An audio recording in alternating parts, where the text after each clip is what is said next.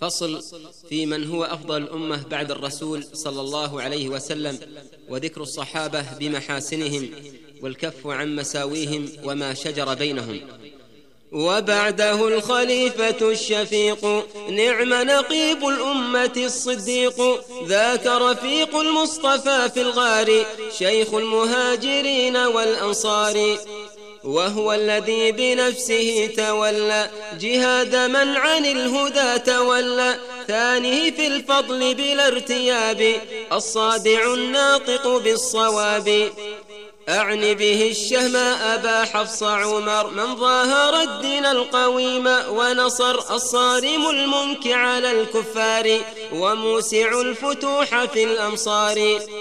ثالثهم عثمان ذو النورين ذو الحلم والحياة بغير مين. بحر العلوم جامع القرآن منه استحت ملائك الرحمن.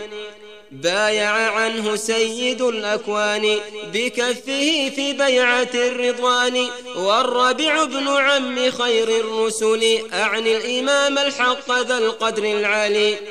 مبيد كل خارجي مارق وكل خب رافضي فاسق. من كان للرسول في مكان هارون من موسى بلا نكران.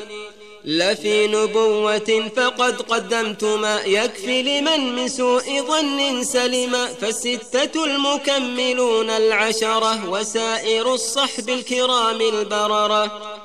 وأهل بيت المصطفى الأطهار وتابعوه السادة الأخيار فكلهم في محكم القرآن أثنى عليهم خالق الأكوان.